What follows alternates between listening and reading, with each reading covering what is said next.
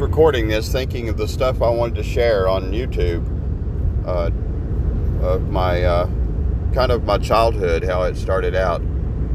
I, I know that uh, I know that I was selling lemonade uh, at the probably the early age of ten or nine or something. My we lived in between a convenience store and a uh, car wash, a little bitty house.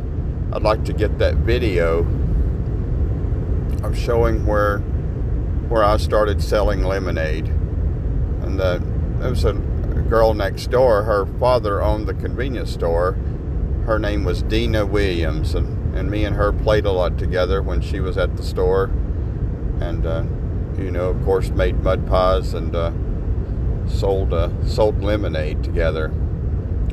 And this was uh, had to be at the age of nine or ten, the best I can remember. I know it was before my father passed away. My father passed away when I was like 12, and we were living in that home, and he passed away in that home. So I'd like to get that video of kind of uh, starting, I guess, my mindset. That's where my mindset came from. And a, uh, the before before my father passed away, we uh, you know run the worked at the car wash there. He had uh, worked in a factory and had an accident in a factory, so was able to manage the car wash next door. The people that owned the property where the, the store was and the and the uh, the convenience store and the house owned all the property together. Thinking his name was his dad's name was Joe, and he was like little Joe. A big guy. Kind of remember, kind of funny how when you start talking about something, your memory brings all that back. But the, the short version is uh, when he would bring those quarters home, you know, we'd, we'd help him roll all the quarters from the car wash, you know, and, and I'm sure that had something to do with my mindset, rolling those quarters and, and being involved in money and banking and all that when I was 12. I'm sure it had some effect on my mindset. And then selling lemonade was easy, you know, between the uh, between the car wash and the uh, convenience store on a busy highway. And uh, you know, I think my dad would would sell produce there.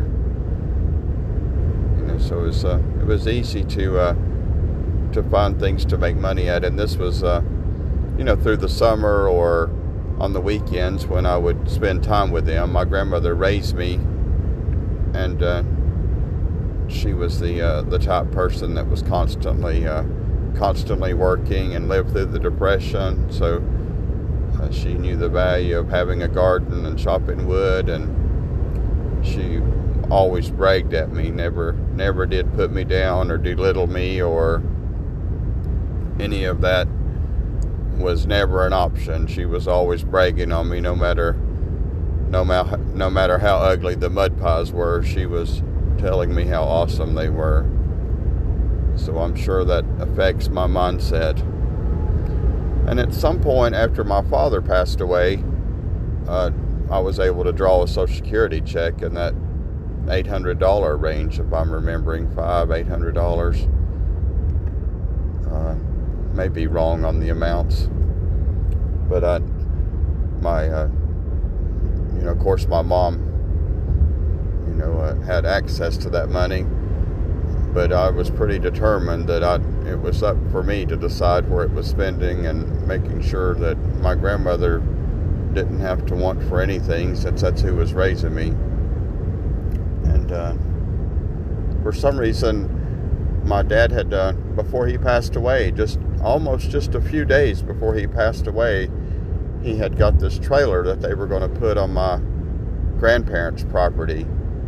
He had bought this trailer and, and had it pulled there to kind of do some work on it or kind of get it ready for the to bring it there. And when they when he bought it, oh, he had to pull it there, I guess, while they were getting the land ready at my grandparents' house. And for some reason, he, you know, just a few days before he died, had a stroke. The uh, he bought that trailer and and and purchased the life insurance policy that came along with it. So so remarkably, you know, two days after he had purchased the ten thousand dollar life insurance policy and purchased the trailer, both of those were completely paid for. You know, and my mom ended up getting a new car and and uh, helping my grandmother with a freezer and uh, helping my grandmother with any you know anything she wanted, which was awesome.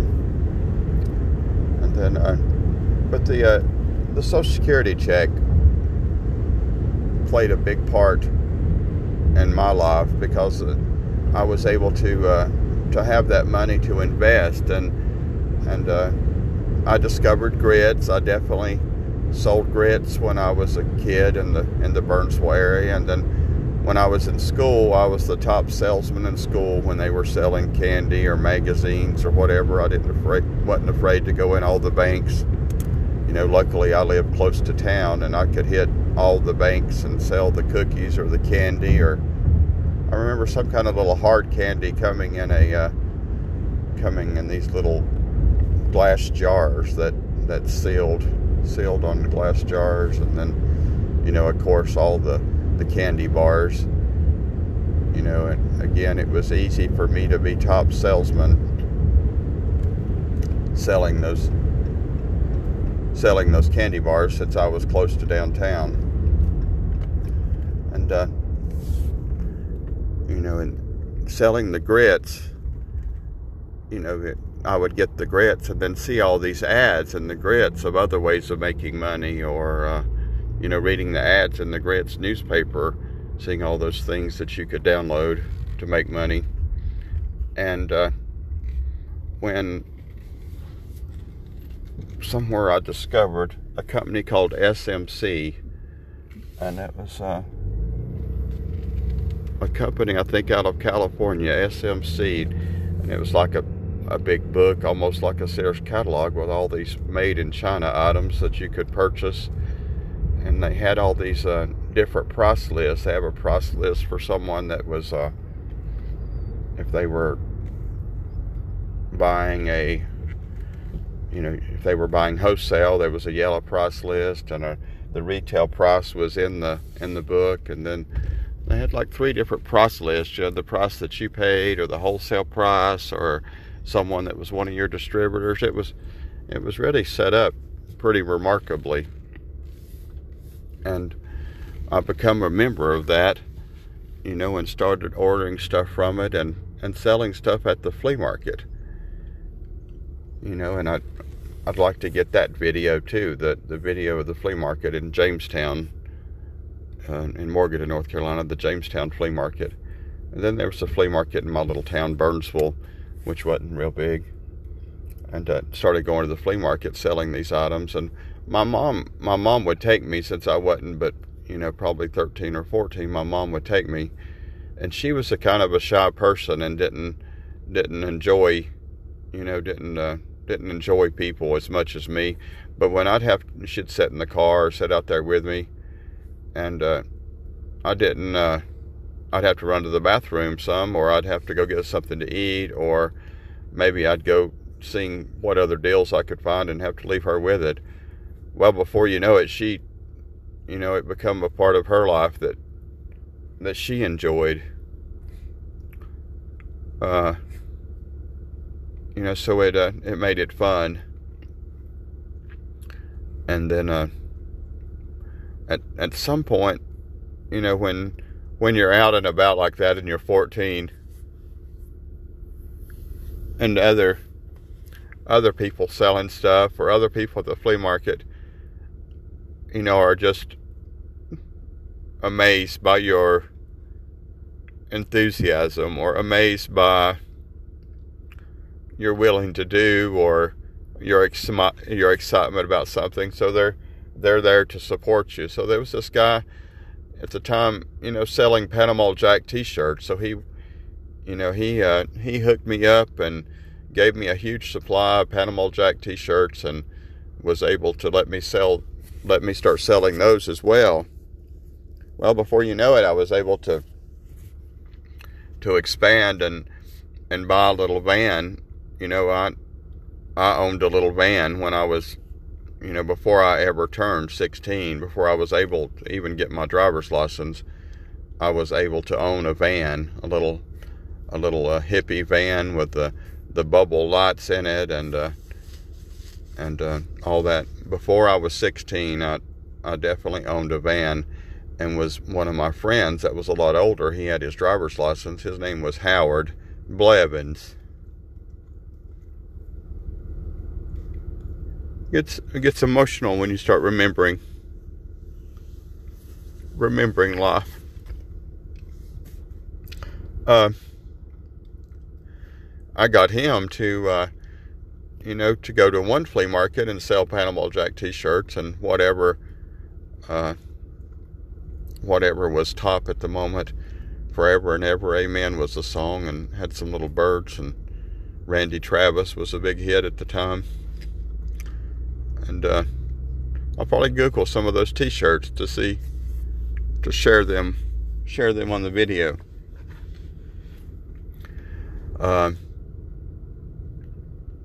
but he would he would go to one flea market. I'd count all his T-shirts. He'd, you know, take ten dozen of this or ten dozen of that or different different sizes and stuff. And he would take my van, you know, to the next flea market. We would set up me at one flea market, and he would go on to the next flea market and sell. And then we'd we would uh, count all his stuff when he came back, and you know, justify what was missing to to justify up with the sales you know. And then uh, one of the one of the people next to me was also selling some type of clothes. He owned a factory, and he would bring overage clothes there, women's clothes. He would bring extras there to uh, to sell, and uh, you know he he hooked me up with a huge, huge amount of clothes. And there there was this lady, uh, Nana's Outlet there was a lady on Nana's outlet uh, in Burnsville, and she she was uh, had a little outlet store, and she would buy Panama Jack shirts from me, and and at some point I remember selling Oakley jackets and uh, you know Oakley T-shirts. You know I don't know how how real any of them were, but it everybody knew they wasn't real. It was just a uh, you know a whole lot cheaper cheaper version but that uh you know it's kind of i guess i was definitely my environment created who i am today by by i'm sure just starting to sell lemonade or or counting those quarters it, it was fun counting when we would put the quarters in i remember having like a little bottle of fingernail polish and i would put little dots on a lot of the quarters and let them dry just to see if they ever came back, you know. And even today, every now and again, I know it's not the same quarters. I'm sure they've way worn off. But even today, when I see a little red dot or anything red on a quarter, I, it brings back those uh, brings back those memories. You know, and that's uh, that's surely the early version of what what created me. And you know, in Burnsville, North Carolina, I had a I had several yards that I would mow, and and push my little lawnmower, you know, and the weed eater, you know, a good ways or, or use someone else's lawnmower. So I, I definitely want to get that video. I want to have the video of, uh, of where I was raised, and I want to have the video of uh, some of the yards that I mowed or the uh, a quick view of the neighborhoods that I sold grits in, you know, which would be which would be interesting to have those videos of where I sold grits in. You know, and I uh, I definitely kept selling at the flea market for a long time. And uh, my mom was able to get her a job at one of the concession stands, the hot dog, where they sold hot dogs and meat skins. And it became a big part of her life to be able to see the people she went to school with and to see people from work and all that when she would work on the weekends. And my sister run the whole concession uh, area for the Fulling Waters when they were in control of the flea market there at the Fulling Waters. And what else do they, uh, you know, at, at some point, at some point I ended up you know, getting a getting a job at at Arby's, you know, and becoming, you know, falling into that trap of, you know, definitely my first job that I ever had as a job was a dishwasher in Spruce Pine. It would be cool to get to get that video. And then my second job was at Hardee's there in Burnsville. It would be cool to get that video, but but always still had a side gig. I, I remember even selling uh, selling stuff at school. I would take that book to school, and people would buy jewelry out of it. I remember a lady, Pam. I'll have to Pam. She's one of my Facebook friends. She was in a car accident and was in a wheelchair. I remember her buying some jewelry from me. She was so uh, so supportive. And I remember a, a story about me selling pins. I was selling pins. I could order these pins that if you turn upside down, uh, the people's clothes come off. You you could like little nude pins, and they they were legal pins when they were turned one way, but they were kind of illegal pins, naked, neck, naked X-rated pins when you turn them the other way. And I remember one time a uh, a really Nelly history teacher. It'd be nice for me to program his name. Uh, at high school caught me selling those pens, and I had them in like a little a little uh, sandwich bag. So he thought I was selling marijuana in those little bags, and he he approached us with all this attitude because there was several people around, and you know we were drawing too much attention with the little naked pens that I was selling, and uh, he thought he had really caught us selling marijuana. I guess is what he caught, and he was. Uh, all excited about catchers. Then he seen they were just pins, but he didn't research how what kind of pins they were. He was just too embarrassed that he had made the assumption we were selling marijuana, and then he really didn't catch me selling the naked, the X-rated pins, which was funny. But uh, you know, selling pins in school, and then you know, definitely, definitely when I when I got 16 and got the opportunity to quit high school, you know, I you know, it just uh, it wasn't something I was enjoying anyway, and I wasn't real good at high school, and my grades wasn't the greatest, and you know, I, I definitely that's wasn't where my heart was at. So I and I I thought about it. I didn't just do it randomly. I thought about the math. You know, if I spent several more years in high school and then went to college, the math of that, you know, and went in debt and the cost, and or if I just started working now, you know, and was able to make five hundred dollars a week you know, I, I did do the math and seen seen it made no sense for me to keep going to high school. It was just crazy for me to keep going to high school. So I I started started working on a regular basis and uh, ended up getting a, a job at Arby's. You know, and before you know it, they give you a different color shirt and call you assistant manager or crew leader or whatever it takes and add another 10 cent an hour to your pay and make you, uh, you know, the word brainwash comes to mind really quickly into thinking uh, you're moving up as you go.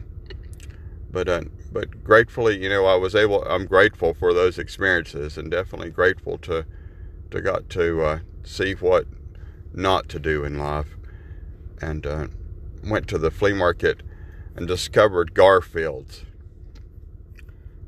When Garfield was a big thing, I discovered Garfield's puzzling. Puzzling why this is emotional. Maybe I'm just tired, but puzzling why it's emotional. I guess just big events in my life that I know, I know changed who I am. And of course, uh, maybe emotional from not, you know, I'm on a trip right now and hadn't hadn't had a lot of sleep. But uh, these Garfields, I was able to get these Garfields for like four dollars and a quarter. You know, when I bought several cases of them at this uh, this flea market in Lexington, North Carolina. They had a Lexington flea market on Tuesdays. A crazy thing on Tuesdays. They had a flea market on Tuesdays in Lexington, North Carolina, and I would go down there and uh, and shop. And uh, you know, I'm, I'm sure I sold a few ties, but not a whole lot. I would just go down there mainly to shop, and I'd get off from from Arby's to you know, it was easy to get off on Arby's. My days off from Arby's were always Monday and Tuesday, you know, and I, I worked any other time. And at some point, I, I worked in a furniture factory called Impact Furniture. you know, which is uh, in Hickory.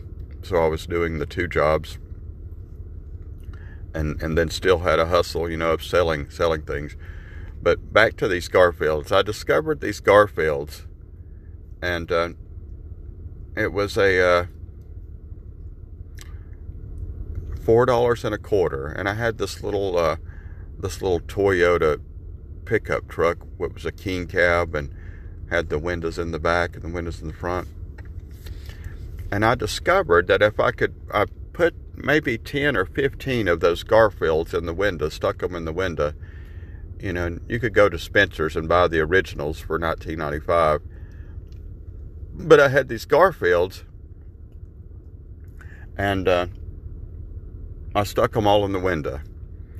And I would I would go through all the drive-throughs, the McDonald's, the Hardee's, the Burger King, the Wendy's, and I would order just a small drink, just a small Coke. And the investment of that was, uh, you know, a dollar or something, you know, for a small drink. And I would pull up to drive-through, and all the people in there would be ooh and ah and oh, you got all these Garfields, you know, what's going on? You know, those are so cool you know, and they would exaggerate the price. Oh, I seen them at the mall. They're thirty something dollars. You know, how much are you selling yours for? You know, and I would I would sell them, you know, for fifteen dollars. You know, these they're just fifteen dollars. You know, and then they would, you know, it'd be easy for me to sell three or four. You know, I don't remember the max, but just you know, three or four at fifteen dollars. So there's sixty dollars you know, worth of Garfields that I sold at every drive through, you know, with just a dollar and something investment for getting a drink. And nowhere did I ask them, you know, they, they always approached me with, you know, about wanting to buy them. You know, and so wherever I went, people were chasing me down to, to wanting to buy them. And it wasn't it wasn't but a few days, you know, I, and I went I went from business to business selling T-shirts back when that Randy Travis Forever and Ever Amen. I had all these T-shirts, so I would I would go to these businesses. I remember uh, a business up in Little Switzerland. You know, I I rode the Parkway and went to different gift shops and different convenience stores, and they uh, would purchase several dozen T-shirts from me. You know, and of course I was able to profit from that but just the profit from the Garfields. It and it it wasn't many days of me experiencing, you know, I almost want to say one one day of me experiencing the ability to make that kind of money, an astronomical amount of money in one day, turning a four dollar and a quarter item into a fifteen dollar, you know, more than tripling my cost. You know, uh, it wasn't many days that I decided I was not going to be working at Arby's, and I, I quit my quit my gig at Arby's and and uh, went a long time, you know, uh, making making money in that direction, and being a little peddler, so to speak, and you know probably I can't imagine what my age was then, but at at some time working at Arby's, I had this uh, this older man came in, which inspired me. Uh, he wanted me to uh, to buy a house. He, you know, he was. I guess he was able to see that I was a manager of Arby's and probably had a steady income and was young and had perfect credit. So he seen me as an opportunity to uh, to purchase a house, and uh, he researched me a little bit and then showed me this house that was down the street. And he was able to get me into this house with no down no money down and all that. And I remember going, he had a little bitty piece of crap car, you know, a little bitty Chevette, little bitty Chevette car that was wore out. And he always wore, wore out clothes. And, you know, you wouldn't never assume that he had two pennies to rub together. But he showed me this house and it was really cool and almost sounded too good to be true in Valdese, North Carolina. And, uh, I definitely want to get a video of that house too, to get a video of that house that that I bought. And and uh, when he uh, when we went to the bank, you know, he he owned uh, he owned several properties. He he owned he created these uh, trailer park developments, trailer developments, where you own your own land and your trailer, and he'd sell it off. But uh, he owned Mundy Acres. You could, they're probably still in in Burke County. He owned Mundy Acres, Tuesday Acres, Wednesday Acres, Thursday Acres, Friday Acres, Saturday Acres. That's how he divided up his properties, just by by that simple, just keeping it simple. But uh, we went to the bank, and you know, when you go to the bank, you you know they it's like they want to uh, want to find a way not to give you a loan. You know, or at least back then it was. I guess they wasn't on commission like they, you know, when the economy got crazy when they were giving everybody loans to be on commission. But he he he went in there and uh, the bank and you know we sat down and he had this book big book bag with him with everything in it that that we need. And he had already done it everything that needed to be done in advance before we ever walked into a bank. We walked into the bank and this way you're going to need a, a credit we're going to need to do a credit application. And and uh, he's talking and he just pulled out his little bag you're talking about one like this and then we're going to have to get an appraisal on the property you're talking about one like this. He'd reached out in his little bag and pull out the paper and uh, need to get an estimate on this, or you know, have to have the uh, inspector have to get a home inspector done, and he pulled out one like this. What wasn't it wasn't long. It wasn't long, you know, of the banker coming up with all these reasons and all this stuff we were going to have to do before, you know, it seemed like they were almost uh, doing whatever it could not to fill out the paperwork for the application. And uh, it wasn't long he figured out he was going to have to fill out the application and that we already had our ducks in a row, you know. And, and yes, I was able to get the property. He had a, uh, you know, one of those properties, he owned some land that he gave me, you know, gave me one of these lots that was worth several thousand dollars. He gave me one of those lots so that I could use it as a down payment to get the property. You know, so it was, uh, he gave me a lot so that I could give it back to him, you know, which I'm sure was was uh, cheating the bank or convincing the bank of one thing and doing something else. You know, but uh, I was able to uh, to get the property in Valdese, and it was a cute little house with a garage and and uh, it was definitely some good living and, and grateful I got to experience that for sure. And uh, there's a, uh, you know, while uh, while living there, I'm wondering what I'm missing. Maybe, maybe I'm not missing anything in that in that project. While living there, one of my other friends, Birdie, Buddy, Buddy McCurry, Buddy McCurry had decided to go to truck driving school and was telling me how truck driving school was uh, was so cool and they were providing a student loan to be a truck driver. You know, so uh, I thought that would be cool or wanted to experience that or so I went and applied and was able to be, you know, get my truck driver was able to go to school to be a truck driver at Alliance. Alliance Truck Driving School in Fletcher. You know, you apply for the loan and they give you all this student money for hotel rooms and food and all this and and he was going to get you know three or four thousand dollars and I was going to get three or four thousand dollars and uh, you know we took that money you know during the during the time of us going to school we we started beforehand, we started looking for a place to rent so that we could have a rent a house and find other students to rent from us. You know, so luckily in our search, I was able to find a house right across the street from the school that that was for rent, and we were, I guess it was for sale. You know, between the both of us and what money I had saved, it was easy for us to come up with a big down payment and do a rent to own thing, you know, for a for a short time. And uh, wasn't long. I was able to pull in some buildings and and able to have 30, 30 students staying there a night with bunk beds that I got from Lindsay's Furniture in Valdese. He was able to. Uh, I was able to get those on credit, several bunk beds and and the furniture for it. and one of the ladies that I had worked with at Arby's, she was there as kind of a house mom. I'm sad that I can't pull her pull her name immediately.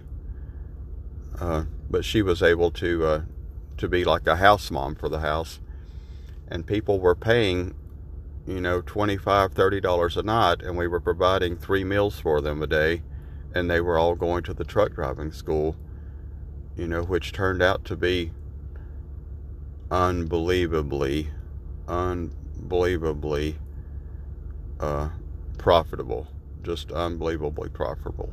You know, and all this time I'm still selling T-shirts and still wheeling and dealing at the flea market and, you know, going to Lexington and buying up a bunch of stuff that truckers love and ended up, you know, selling them that. And then when they would when they would stay at the at the house, you know, we'd have to let them stay there a week or two while they were going to school you know, without without any money, you know, with a promise to pay till they got their checks.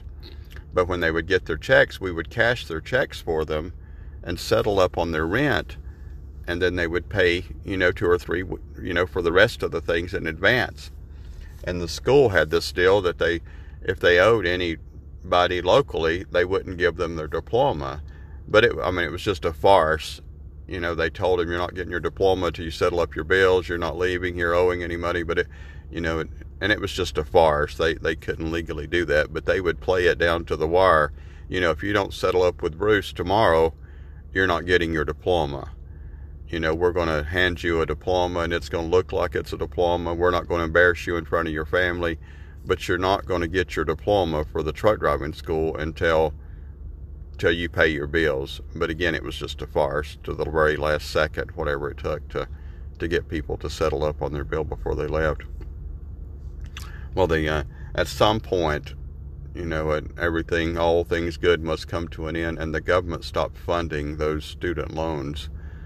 You know, so the uh, the school was unable to keep striving so good. You know, so of course I had turned this normal little house into a into a boarding house with 10 showers on the back, uh, five, five showers on the back porch and a, and another bathroom. And I had utility buildings, you know, two or three utility buildings, one for like a place for them to watch TV and chat and, and, uh, had bedrooms in them and had bunk beds and all of them. And I definitely want to get that video. That would that would be a cool video to have. And uh, you know, at some point that was uh, when when they stopped doing that, and I'm sure I went through some several months of depression when when the government just jerked that contract out. I was unprepared, and and I think I had to go bankrupt during that time because I had invested in that. I had to lose that house and and uh, uh, went through that. At you know, I I'm sure there was lots of ways I could have recovered quicker but it's uh, it was unexpected and last minute, so I I did not recover and went through some depression. And uh, before you know it, I got a job at Schwan's, Schwan's Ice Cream and Finer Foods. I got this job, and uh, it was an it was a great gig. Schwan's Ice Cream and Finer Foods. Marvin Schwan is my hero, and for some reason he passed away on the same day that my not the same exact day, but on Mother's Day. My father passed away on Mother's Day, and Marvin Schwan also passed away on Mother's Day.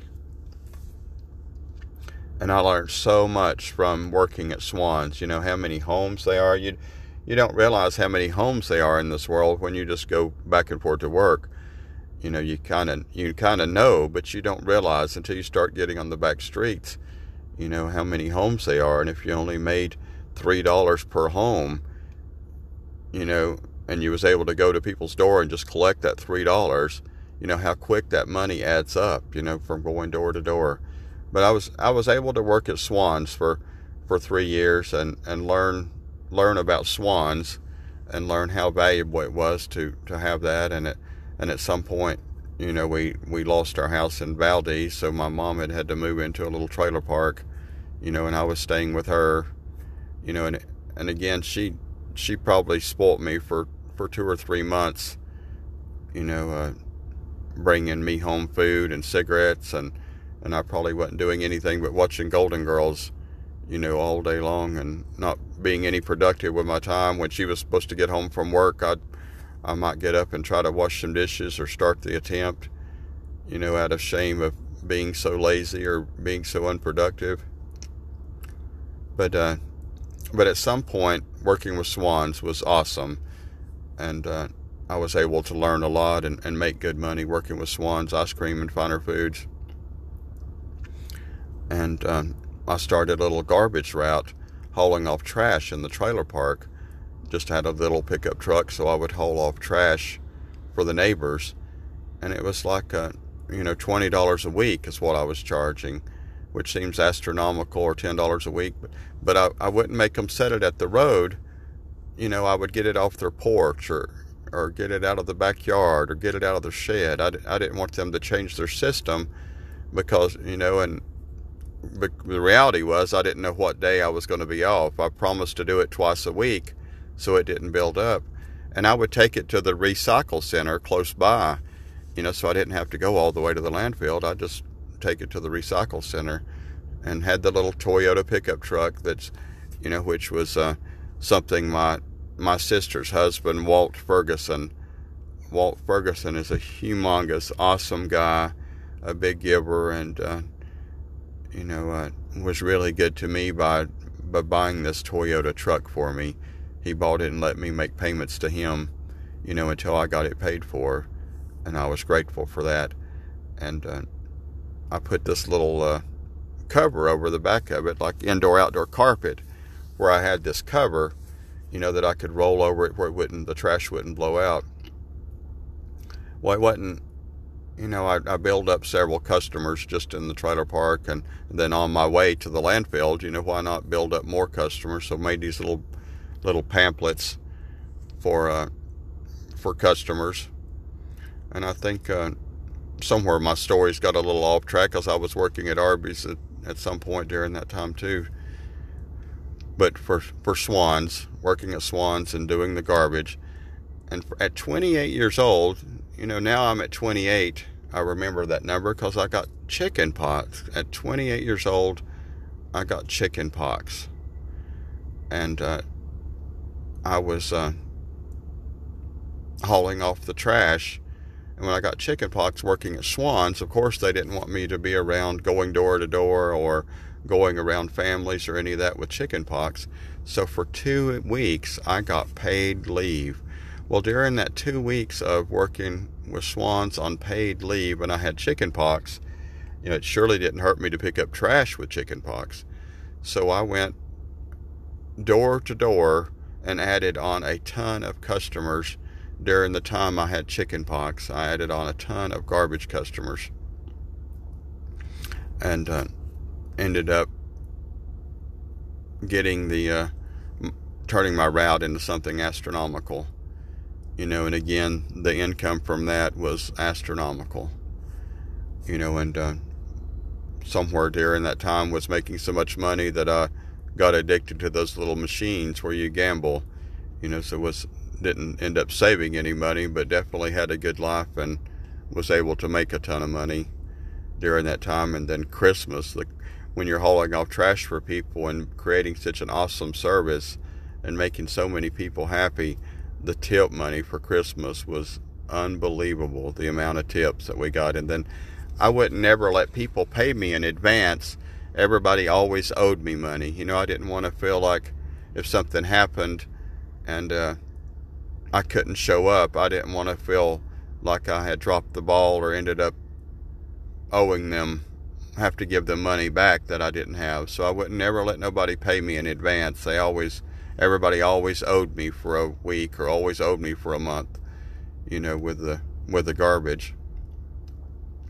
And when I when I uh, had the garbage route, I run this ad that. Uh, in the little newspaper that said truck and two guys for hire. No job too small. We do it all. And i put it in the cleaning section. It was a uh, it was putting it in the cleaning section of the uh, of the newspaper you know looking for that pile of trash in somebody's backyard that the husband had been promising to haul off forever, and he had not. You know, he had not hauled it off. And so I was looking for that, you know, the wife to call and get us to haul that off. Well, such almost everything that that doesn't play out. So, you know, the uh, when when they started calling, it was like I need a washer and dryer moved, or I have a small apartment. You know, so now from the garbage business, I have went into the moving business, and I would rent a Ryder truck from this lady named Carolyn. I think her name was Carolyn. Carol, Carolyn. Be nice for me to get that video too, you know, of the U-Haul place. But uh, created a relationship with her and would help her transfer trucks and would go get trucks and she got paid to move them from here to here and she'd give me some of that money and and then she would always give us the best deal she could on rental trucks so I would rent U-Haul trucks to do the moving you know and and so that's how I become a mover is from from that and then at some point you know believe it or not hauling off trash, you have to have a permit to haul off trash. It's part of the Utilities Commission, and it's almost you know like like moving household furniture. Supposed to be a member of the Utilities Commission, and they really don't want nobody. They want to bid on it and control who hauls off trash, and so uh, I caught.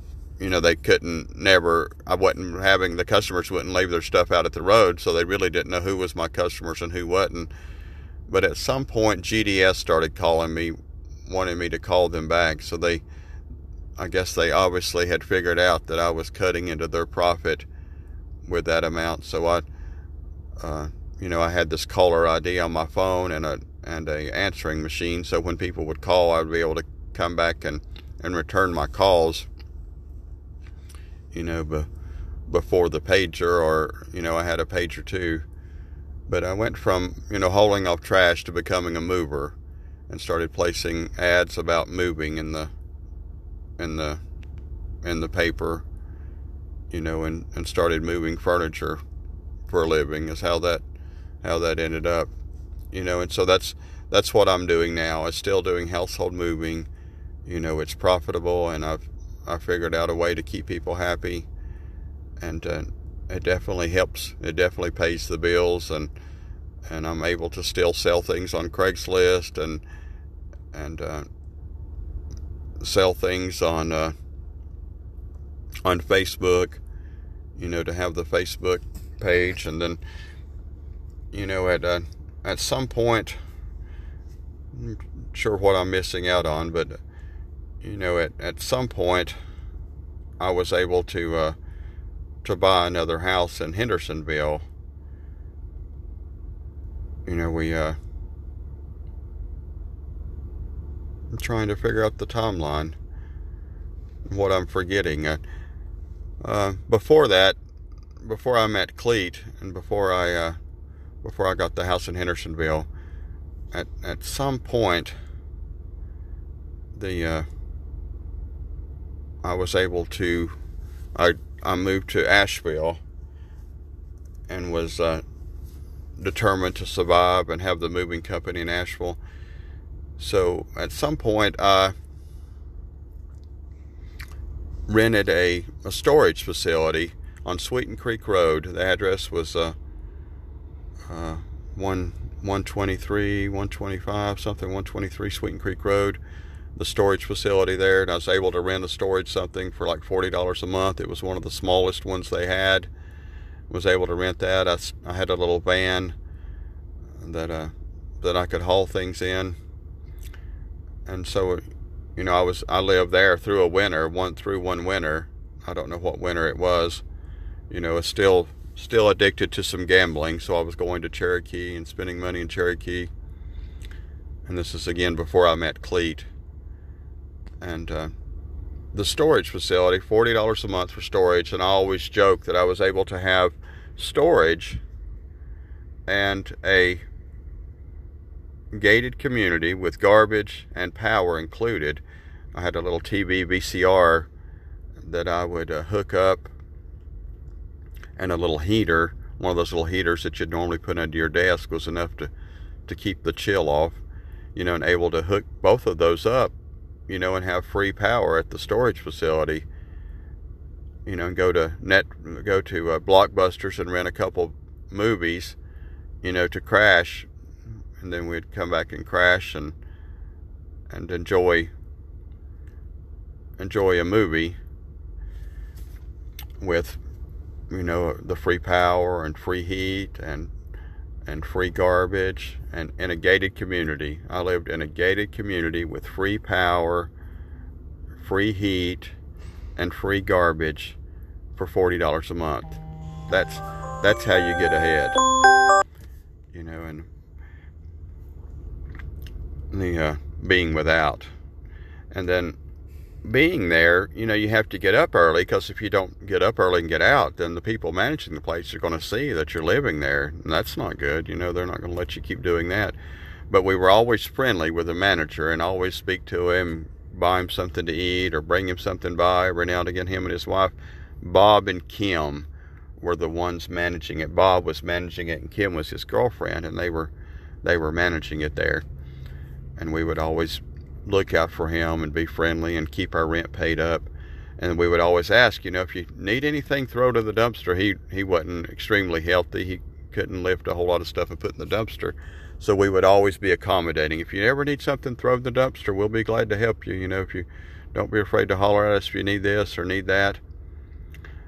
And uh, when when that would happen, you know, we'd we'd look out for him you know, so eventually, eventually we were able to tell him we were staying there. Eventually he was able to see what we were doing, but we wasn't real obvious. And the Morazanis, the Morazanis, Elizabeth Morazani and her dad that owned the property, you know, I'm sure they wouldn't have been too fond of it if they knew. I'm sure they knew some people do that, but but they didn't know that they were getting by with it or we were getting by with it.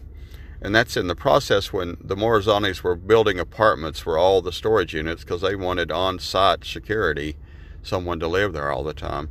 So they built this awesome apartment there on the property so that Bob and Kim could stay there. So that left a trailer that Bob and Kim owned in Fairview. That left a trailer that they owned that they wanted to sell to us. And while they knew they were going to get an apartment because they were building their apartment while he was working there. So it was like a month or two of them building the apartment that he knew he was going to be getting rid of the trailer.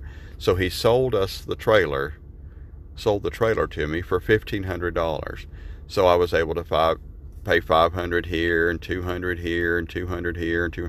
But anyway, I got the trailer paid for before he ever moved out. The trailer was paid for and he was living in my trailer before they ever got the apartment ready for him at storage.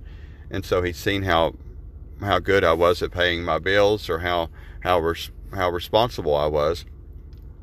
So he left the power in his name, and he left the, uh, you know, the cable in his name, and he left the lot rent in his name, and all I had to do was pay the lot rent and all that. But, and then you know, somewhere somewhere after that or during that time frame, I met Cleet, and uh, that definitely changed it up an awful lot. You know, Cleet came up and and moved in with me at the uh, at the trailer and was able to do lots and lots of work on it. And and my sister, she got rid of her. Uh, she had this huge deck on her the back of her trailer, and she got rid of this huge deck. And uh, we brought it up in sections. We were able to bring three sections up on the back of a trailer, and we put it connected to our trailer, and we had the the prettiest yard, and was able to travel the country and we got to work for Thomas Moser up in Maine, and uh, you know, and some, I, I guess going back just a little bit, when I was at the storage facility, you couldn't stay there at the storage facility and lay around. You know, so often if you have a home and you've got TV and cable, it's easy for you just to lay around for the day on a rainy day or on a cold day or a day you're feeling bad. Well, that's not an option when you're living at a storage facility and you're you're you're there illegally then you have to get up and you have to go out and be participate in the world. So we would get up early and be gone and go down to the hot spot and get get coffee and uh, and wash our hands and use the bathroom and and uh, You know, when we wanted to take a shower, we'd go all the way to Mountain Home and take a shower at the truck stop there.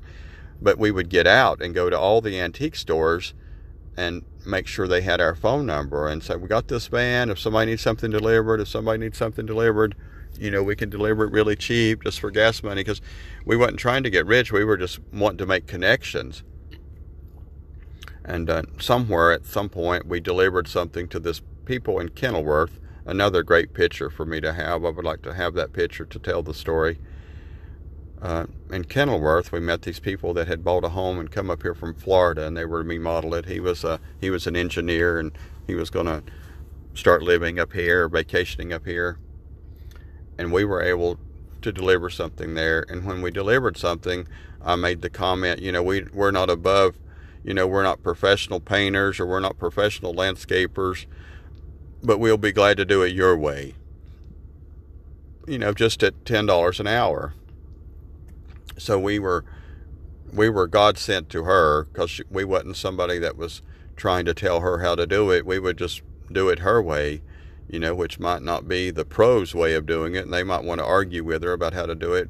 But we were able to do things for her and and move things around the house and rearrange and all that. So anytime we didn't have work or wasn't delivering, we could come there and pick up enough work to survive and have money to eat on, which was great. And then, uh, you know, then of course, you know, during that same time, I was able to meet Cleet, and he was able to move in move into the trailer. And you know we were able to to do a lot of work on the trailer and travel the country and you know work for Thomas Moser and still delivering antiques. And uh, you know that that went on for a long time. And and at some point we we quit smoking his mom was going to one of these seminars about smoking and weight loss and he and I both were smoking way too much and we went to that seminar just because she asked us to go and to try it. Well, we both quit smoking, and during during that time of of not smoking, it wasn't long at all. We was able to save ten thousand dollars, and after you once have ten thousand dollars saved, you know life's a lot different when you have ten thousand dollars saved, and we had a safety deposit box with ten thousand dollars saved. Life changes after that. You you uh, there's not a whole lot can slow you down when you have ten thousand dollars saved. If you're if you have a your starter stops or you you need a set of tires or you need this or you need that, then you just you, you keep going. You fix it and you keep going. You know so so after having that ten thousand dollars saved, it made life a whole lot easier. Well, the guy that we were renting the trailer and it's amazing how beautiful the yard was and we had a beautiful porch and the trailer was awesome you know, we would still be living there, happy, happy, happy, living in that little $1,500 trailer, and we would be on cloud nine. But but they wanted to build a Sonic, Sonic there in Fairview, and they the landlord we were renting from came and told us that we were going to have to move the trailer up the hill to another spot, and uh, we said, "Are you know, are you going to help us pay to have it moved?" oh no no you'll have to hire somebody to have it moved yourself. Well you know why would we move our trailer up on the hill? You know if we're going to pay to have it moved let's move it somewhere where there's more land or whatever. So we we got on craigslist and we were able to find a, this cool we were looking for a, a trailer spot. You know i'm sure it's what we looked up you know trailer trailer spot or and it stumbled on this house that had a trailer a spot with a trailer for rent in it. You know, that you could, a trailer, an extra space where you could park a trailer, you know, and, and then it came with the house. You know, and we had the $10,000 saved. And that's back when they was giving everybody a loan. You know, you had to use stated incomes. You could go into Bank of America and say, I make a million dollars a day. And they would give you a loan based on that you know, and us being self employed and having $10,000 saved, it was easy for us to get the house in in uh, Hendersonville, North Carolina. And of course, I'll make sure that that I have that video, you know, or the pictures. I already have that video for sure. And, but the, uh, you know, was able to get that house, and that you know, definitely made made life, fun. And we went to Dollywood several times or all the time and had all these had all these employees and had uh, had a uh, we bought a bunch of old used U-Haul trucks and was able to have several different crews rolling, you know, with the company and and you know at some point I had played on that on that name when I'd run that ad. At some point I went with that name, Truck and Two Guys. Truck and Two Guys was the name of my company at the time. And uh, looks like this recording's going to stop, but uh, you know, it, two men in a truck ended up suing me and making me change my name. And uh, you know, now we're Asheville Moving Company or Local Guys Moving had to play on the local name. And I don't know that, uh, you know, I may try to finish the story, but it, it's kind of like where I'm at now. And, and again, this, this is going to end shortly. And I appreciate you listening. If you've listened to all of it, I'm grateful. And it's still going for some reason. But the, uh, I'll try to do another one, you know, and it'll start from after two men in a truck sued me and made me change my name. They ended up with a, uh, they ended up suing me to make me change my name, and and the judge uh, granted them all my phone numbers and changed the name to Local Guys Moving. And uh, when that was a great, could not ask for a better advantage. And I had several phone numbers where I had put phone numbers and, and all the uh, and all the phone books for six dollars. I could have a phone number in Brevard, a phone number in Hickory, a phone number in Morganton, have phone numbers all over the place for just six dollars. You know, and the calls got forwarded to my cell phone. You know, and all for just six dollars a month, which was awesome. And uh, was able to. Uh, I guess all I'm doing is really watching the clock, waiting for it to stop. So I'm just slurring my words. But they changed the name two men in a truck sued us and made me change my name and and they sued us for court calls so you know at some point we had become Cleet incorporated you know so they ended up just suing the Cleet incorporated and and making us change our name and they transferred all the phone numbers and, and they ended up uh, not not putting in a new password. So for a whole year i was able to call my voicemail and check my password and they were having to pay the phone bill on on all those phone numbers and I was able to check my voicemail on a regular basis. And it, oh, I see now it's 60 minutes, so I still have a few minutes. Again, I am grateful that you listened to this. Uh, if you have any questions, uh, I cannot believe that someone would have listened to all this, but if you have any questions, any way I can help you succeed at your business, don't hesitate to call me. You know, I'm I fall in the category of being over helpful, but definitely grateful and have lots of life experiences. And it has not been the normal way. Definitely quit when I was 16. Definitely have experienced a lot of loss. And life is always a struggle. And I'm learning every day. Uh, Gary Vee has uh, put me on a path of learning more trying to learn more every day. Every day I can possibly learn more and more. I'm trying to learn more. But uh, thanks for listening.